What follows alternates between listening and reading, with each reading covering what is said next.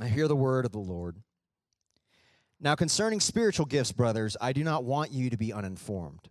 You know that when you were pagans, you were led astray to mute idols, however, you were led.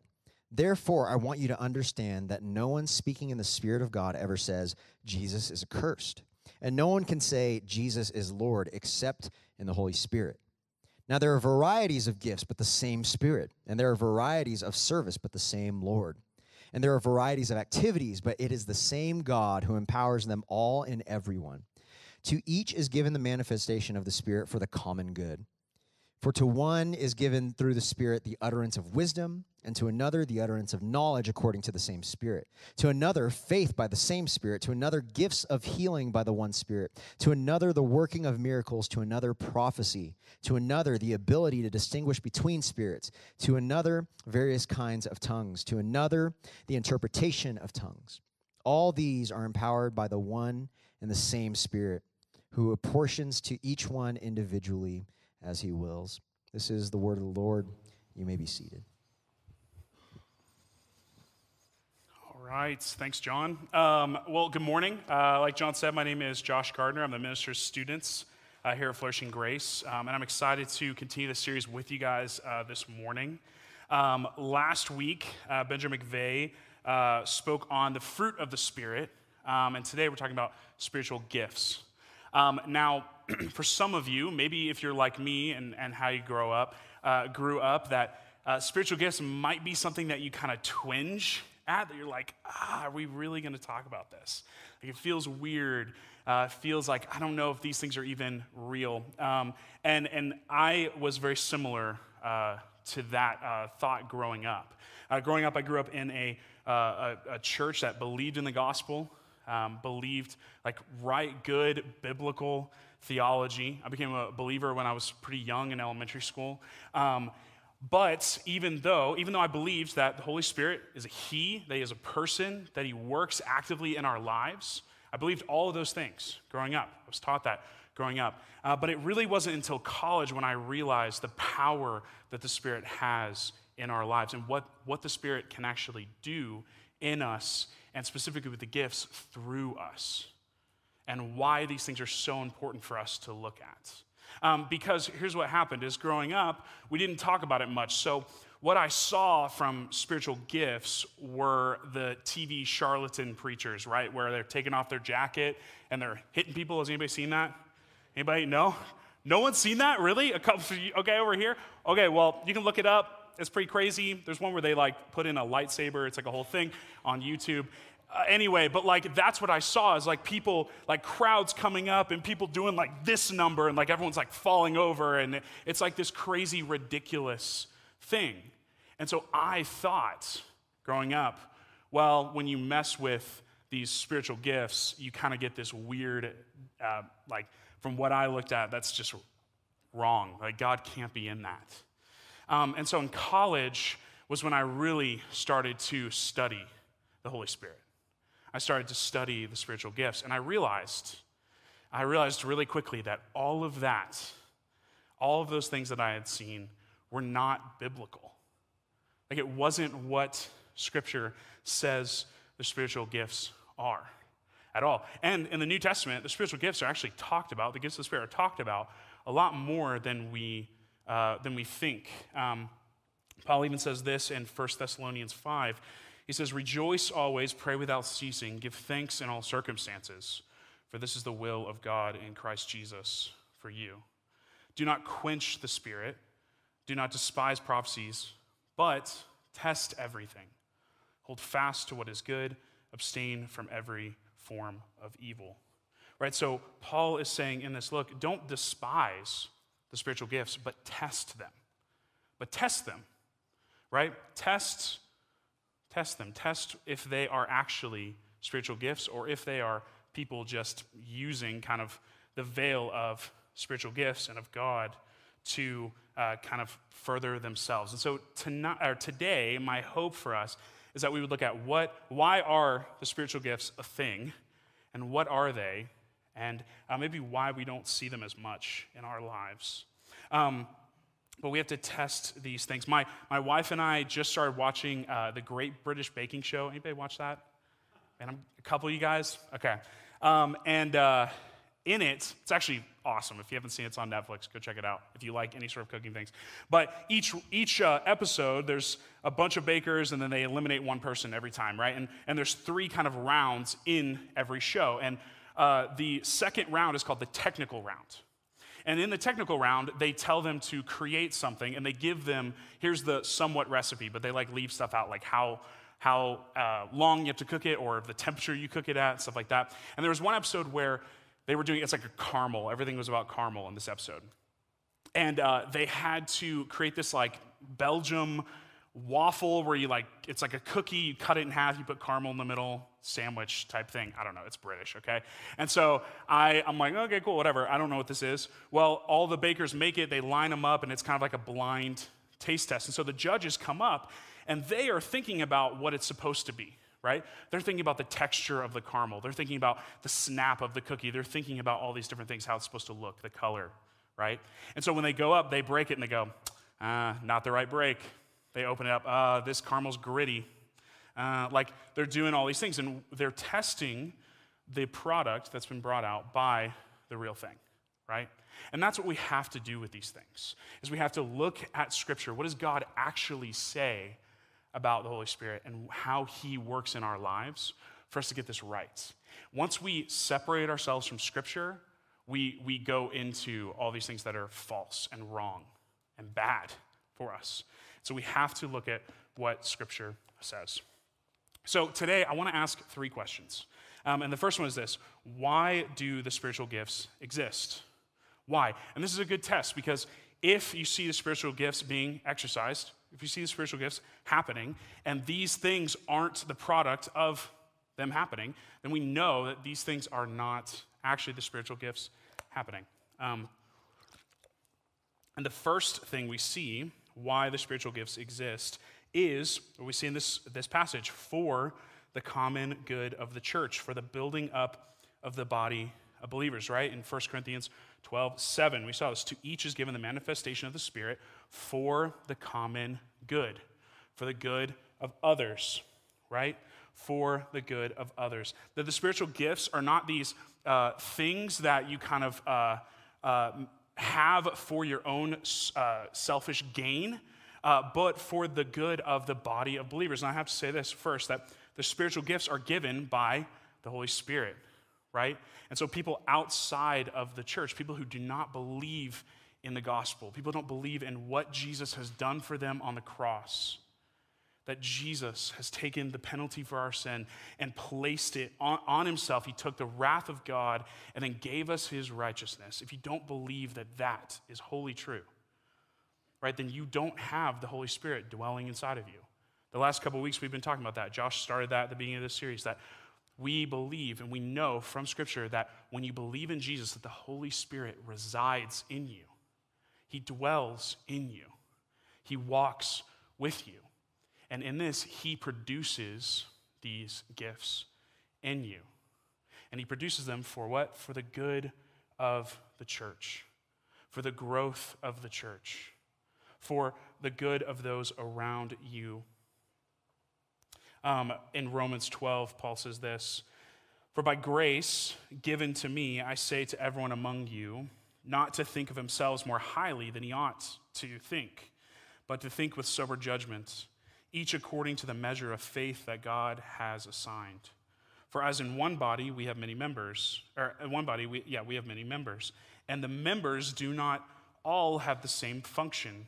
So we, though many, are one body in Christ, individual members of one another, having gifts that differ according to the grace given to us.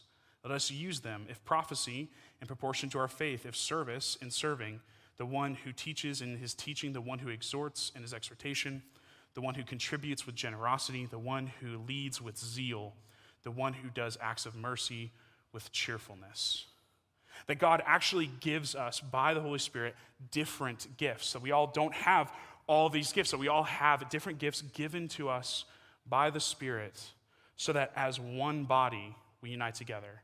It humbles us, it reminds us of the gospel that we cannot do it, that God has to do these things through us. But not only that, it reminds us that life, true life, true flourishing is together.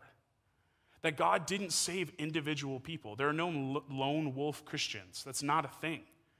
There are no lone wolf Christians. That we are the body of Christ that comes together and and God gifts us, or in the spiritual gifts, we actually see this even more that God gifts certain people with certain things and certain people with other things for the good of the body together, to grow together, right? Not only that, it's good for the church, but it also is for the to glorify God.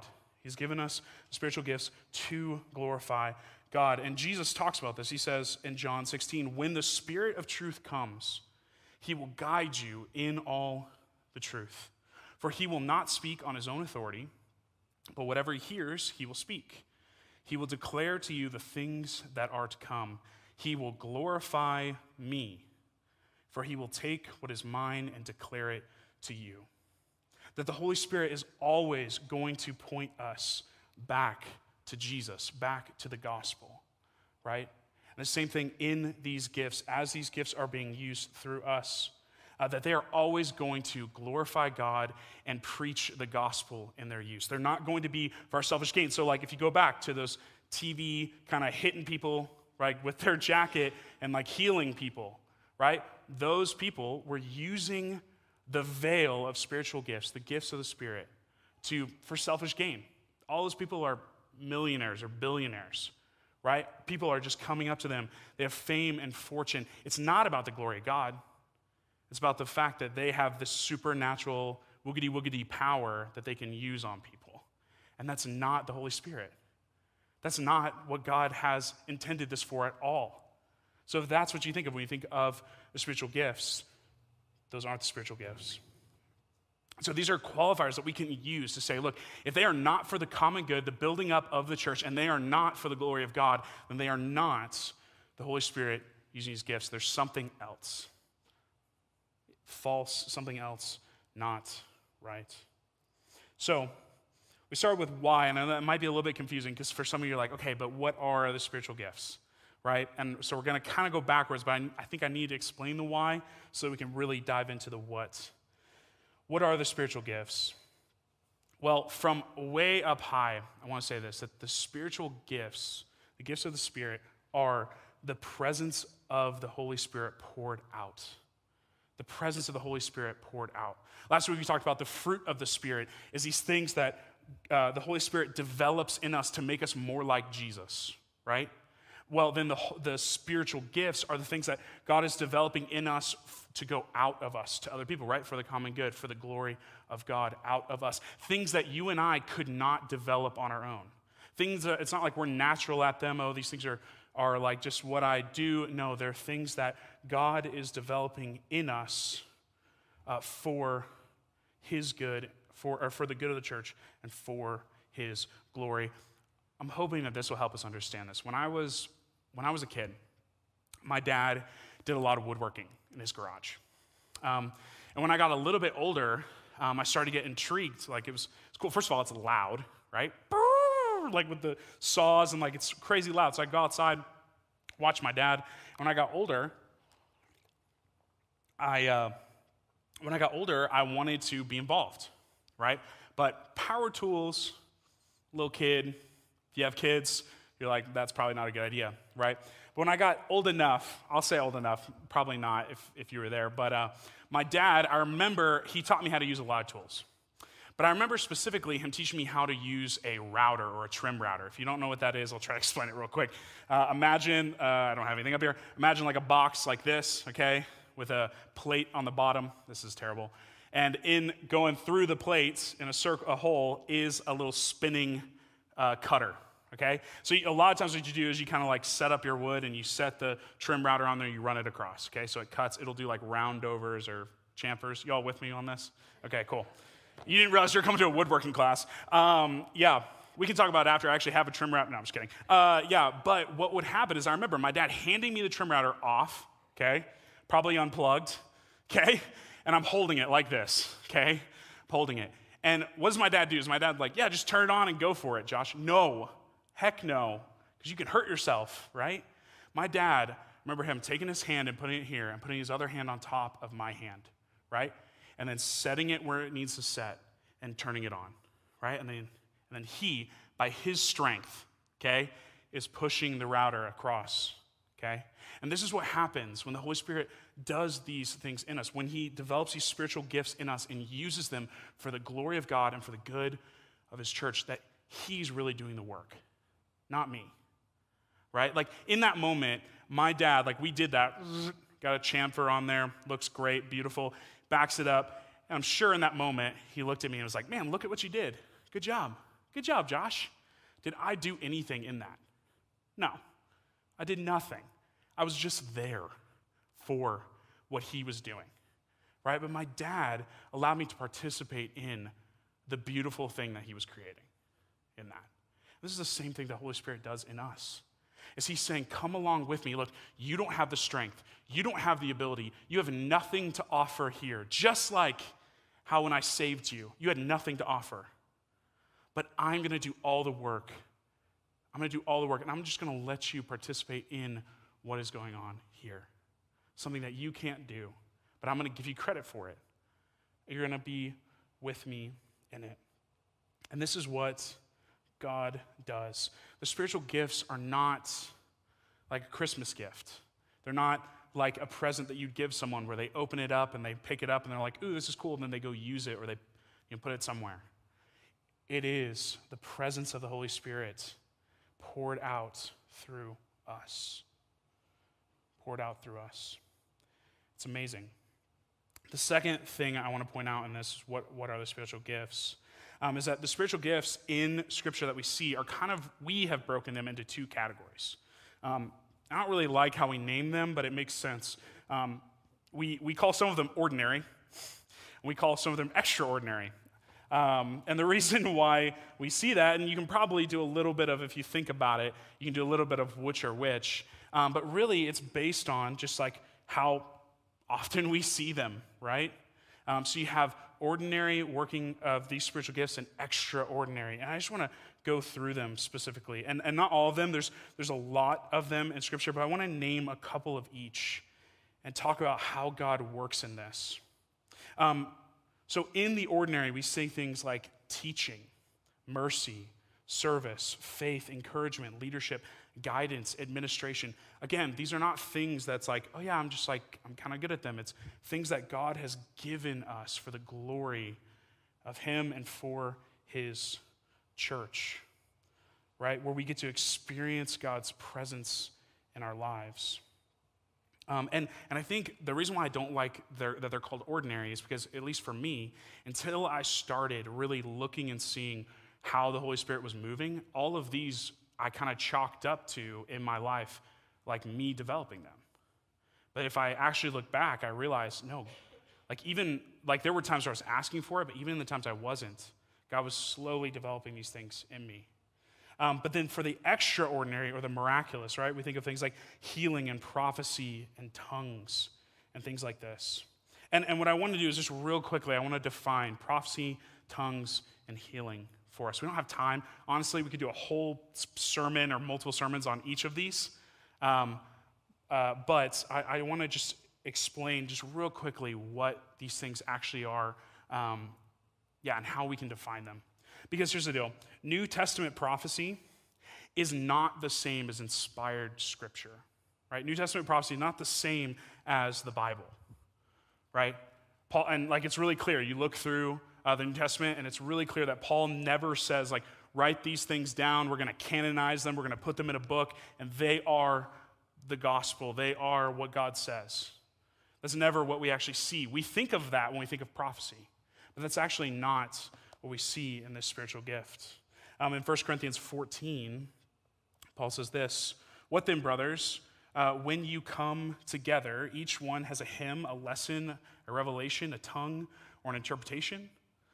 Let all things be done for building up.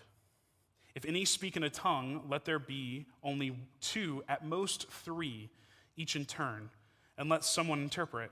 But if there is no one to interpret, let each of them keep silent in church and speak to himself and to God. Let two or three prophets speak, and let the others weigh what is said. If a revelation is made to another sitting there, let the first be silent. For you uh, can all prophesy one by one, so that all may learn and all be encouraged, and the spirits of the prophets are subject to the prophets. For God is not a God of confusion, but of peace, as in all the churches of the saints. See, what Paul is saying here is this that Paul is not telling churches that prophecy, again, should be written down or canonized. In fact, spiritual, the spiritual gift of prophecy is supposed to be weighed, right? We see that, weighed. Now, when we read the Bible, we don't weigh it and go, eh, is this really what God's telling me to do? No, we don't. We just obey it, right? We just go, yeah, this is God's word. But when someone prophesies, we weigh it against what? God's word. Because New Testament prophecy will never be a new word that changes what God has already said. We're not adding to the word of God. There's no new truths or commandments or revelations about what God has done or how salvation works. There's no new parts of God's redemptive plan being added here. Like, and that's really clear if we look at Scripture that, that the New Testament prophecy is on a completely different level than the inspired Word of God, right? This is really, if you could define New Testament prophecy, it's really this that God is speaking through one of his people to encourage, comfort, console another believer. And, and speaking things that that person would never know about the other person, right? Um, like I've heard many stories and talked to people about um, them being just like someone coming and prophesying over them. Things like, you know, someone, again, a believer who doesn't know them saying, hey, uh, man, do, do, you have a, do you have a six year old girl? Um, man, it, it, I know uh, you're having a hard time with that. Or, man, I, I know that people have been saying that you're not doing a good job in these areas of your life, but God loves you, right? And He cares for you, and He wants you to know that. Like things like this, where it's encouraging, comforting, consoling, but in specific ways in which God is obviously, by His Spirit, revealing things to the person that has no idea who you are. So, this is what, again, New Testament prophecy, it's for the building up of the church, for the common good of the church, and for the glory of God. It will always point back to Jesus. It always point, always point back to the gospel right? For tongues, interpretations of tongues, just really quickly. Again, we don't have time to go into it, but we see, like in Acts, right? Day of Pentecost, we see that that uh, uh, after the Holy Spirit comes, that that they start speaking in all these different languages that they don't know, like they weren't educated in, right? And people are hearing these things. The interpretation is happening in that moment where people are hearing the proclamation of the gospel in their own native tongue, right? So we see that. Um, also, other areas of just of speaking in a tongue that might not even be a human language, but there is an interpretation, an interpreter, someone who actually knows what is being said. Again, the big point here is if there's no one to interpret that tongue, then it's not that. And we see here in, in what Paul is saying that if there's no one to interpret, the person who thinks they're speaking in a tongue should sit down and talk to God and say, okay, is this really you or is this me? Is this me? And then lastly, we see that healing, right? Which we see healing all throughout the New Testament. We see people laying hands and praying over one another. We see Jesus healing, obviously, but then we see the disciples healing people as well uh, from ailments and things like that. And again, all pointing back to the glory of God for the good of his people. So I know that was quick but we need to get into this last question. Um, and I, hopefully this will, this will kind of help with next steps for you. Um, the last question I had is why does it feel like we should ex- be experiencing the gifts of the Spirit more than we are, though? Like, does anybody else feel that way? Like, I do. Um, like, why does it feel like when we read the New Testament, you read Acts, you're like, dang, what is going on? Um, and, I, and I think, firstly, I want to say this. I, I think that, uh, I know actually, because I've seen it, that um, the spiritual gifts aren't happening uh, as much in the West uh, than they are in other countries. Like we see the Spirit moving through spiritual gifts, uh, especially the miraculous, but uh, I mean, He is moving in the ordinary as well. Um, but we see this a lot in other countries, and I think there's a reason for that. Um, I'm going to talk about that in a second. But I, I, really think there's, there's kind of three reasons why we personally are just not seeing the Spirit move in these ways. And, and I'm just going to be upfront with you guys. Um, I 100% stole these from someone else, okay? Be, be perfectly honest with you. As I was studying, um, one of uh, these pastors that I've sat under, his name's Jair, actually, the church that Josh is preaching at today, he's at that church right now. Um, but there's, uh, there's three things that he pointed out of reasons why, and I, I, just, as I was studying, I was like, these are so true that I wanted to share them with you. Um, and the first reason I think why we're not seeing these things in our lives is because we're just uninformed. Like we, we are just uninformed about the spiritual gifts and about how the Spirit works in our lives. Um, right? And, and the reason why we're uninformed is because maybe we, like me, saw spiritual gifts happening on TV, right, and all these other places, and we're like, I don't want to look into that. Um, or we just don't do the right amount of like study and look into what does the Bible actually say about what the Holy Spirit's going to do, right? This takes more than you might be reading your Bible every day through a Bible reading plan with your path group. That's amazing. Keep doing that. But this is a subject that you might have to spend time like once, twice, man, if you could do it every day, that'd be awesome. But let's say once a week where you're like, I'm going to study the Holy Spirit. I'm going to see what God actually says about His Spirit. Like these are things that we have to look in Scripture and see, right? We have to inform ourselves and go, okay, how does the Holy Spirit actually want to work in my life? How is He going to work in my life? The other, the other things that we can do is people, like there are gospel believing biblical people who've written on these things. So we've talked about this, Josh talked about, about this, but this whole series is based on this book, The Wonderful Spirit Filled Life, right? Awful cover, uh, right? That's what he talked about. Um, I actually think the new version of this is just called The Spirit Filled Life, and it's got a not purple cover.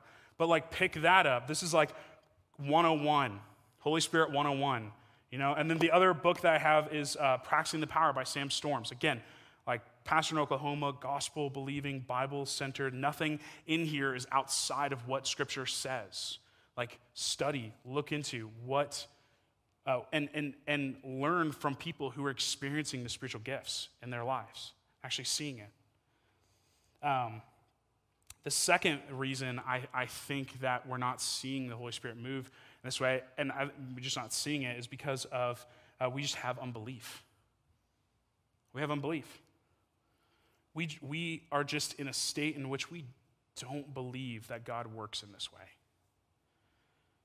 Um, we are like um, when Jesus goes back to his hometown, right? And he, uh, he's there and he's, he's preaching, and all the people look at him and go, Who are you? You're just Joseph's kid, right?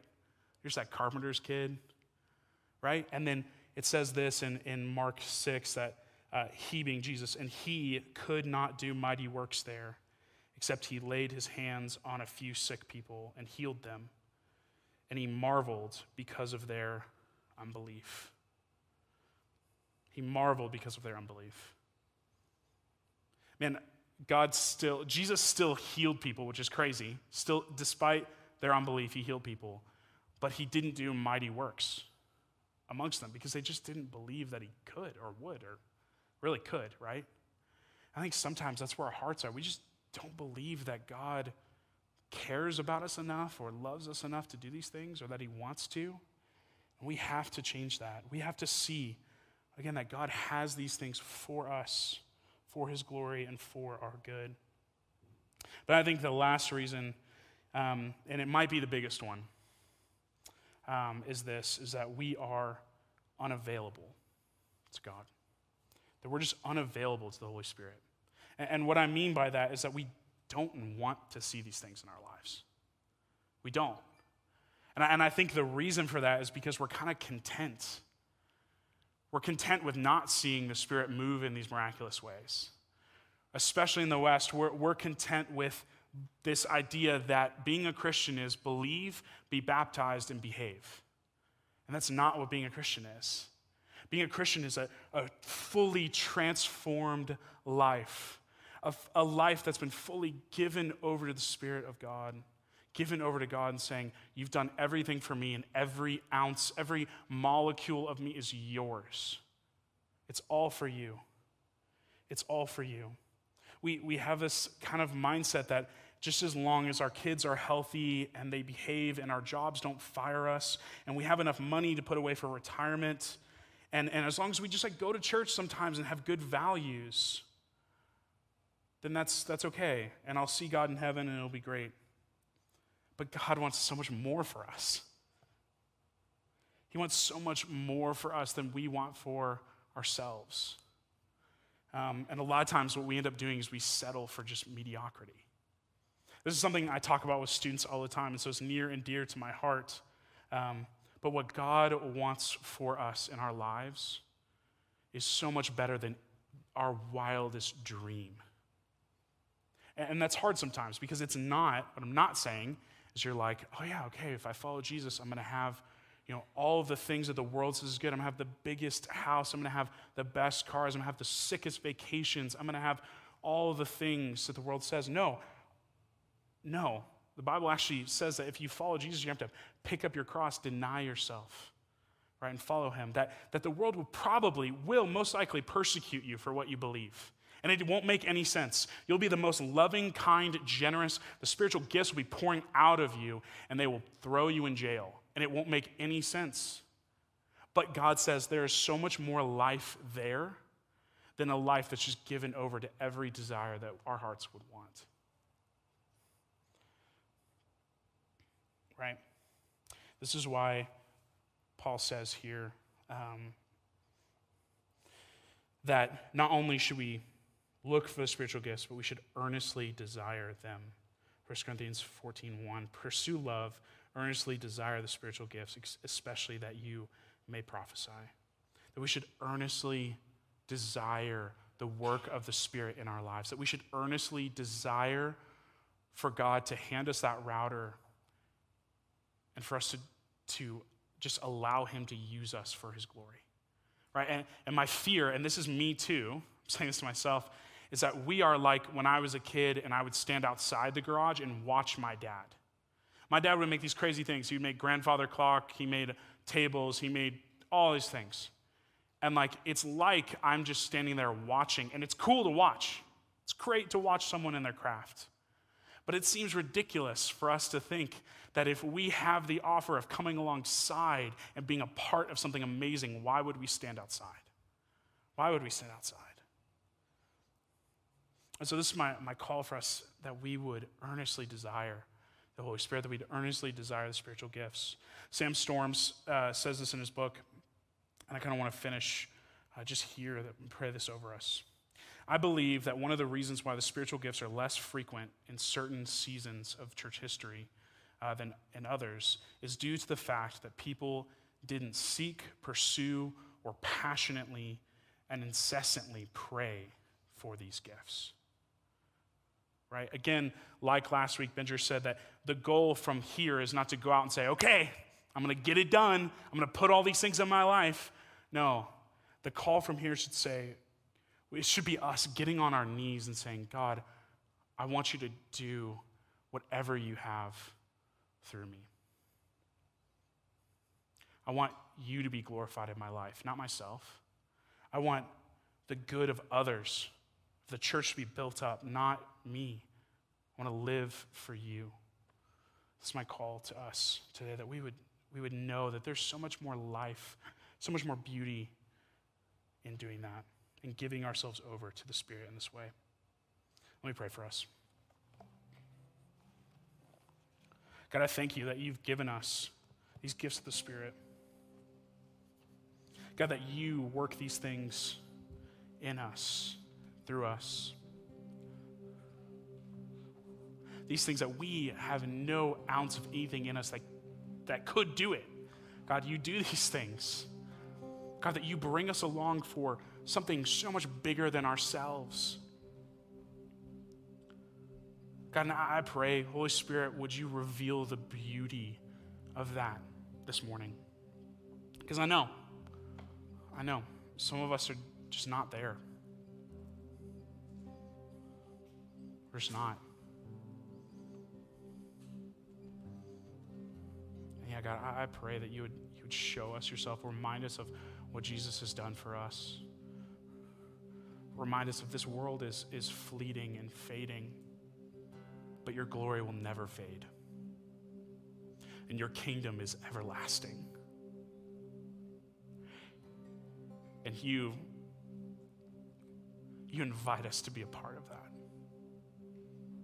Would you, would you show us the beauty of that by your Spirit this morning? How beautiful, how wonderful a life is given over to you, given over to the Holy Spirit. We love you. It's in Jesus' name.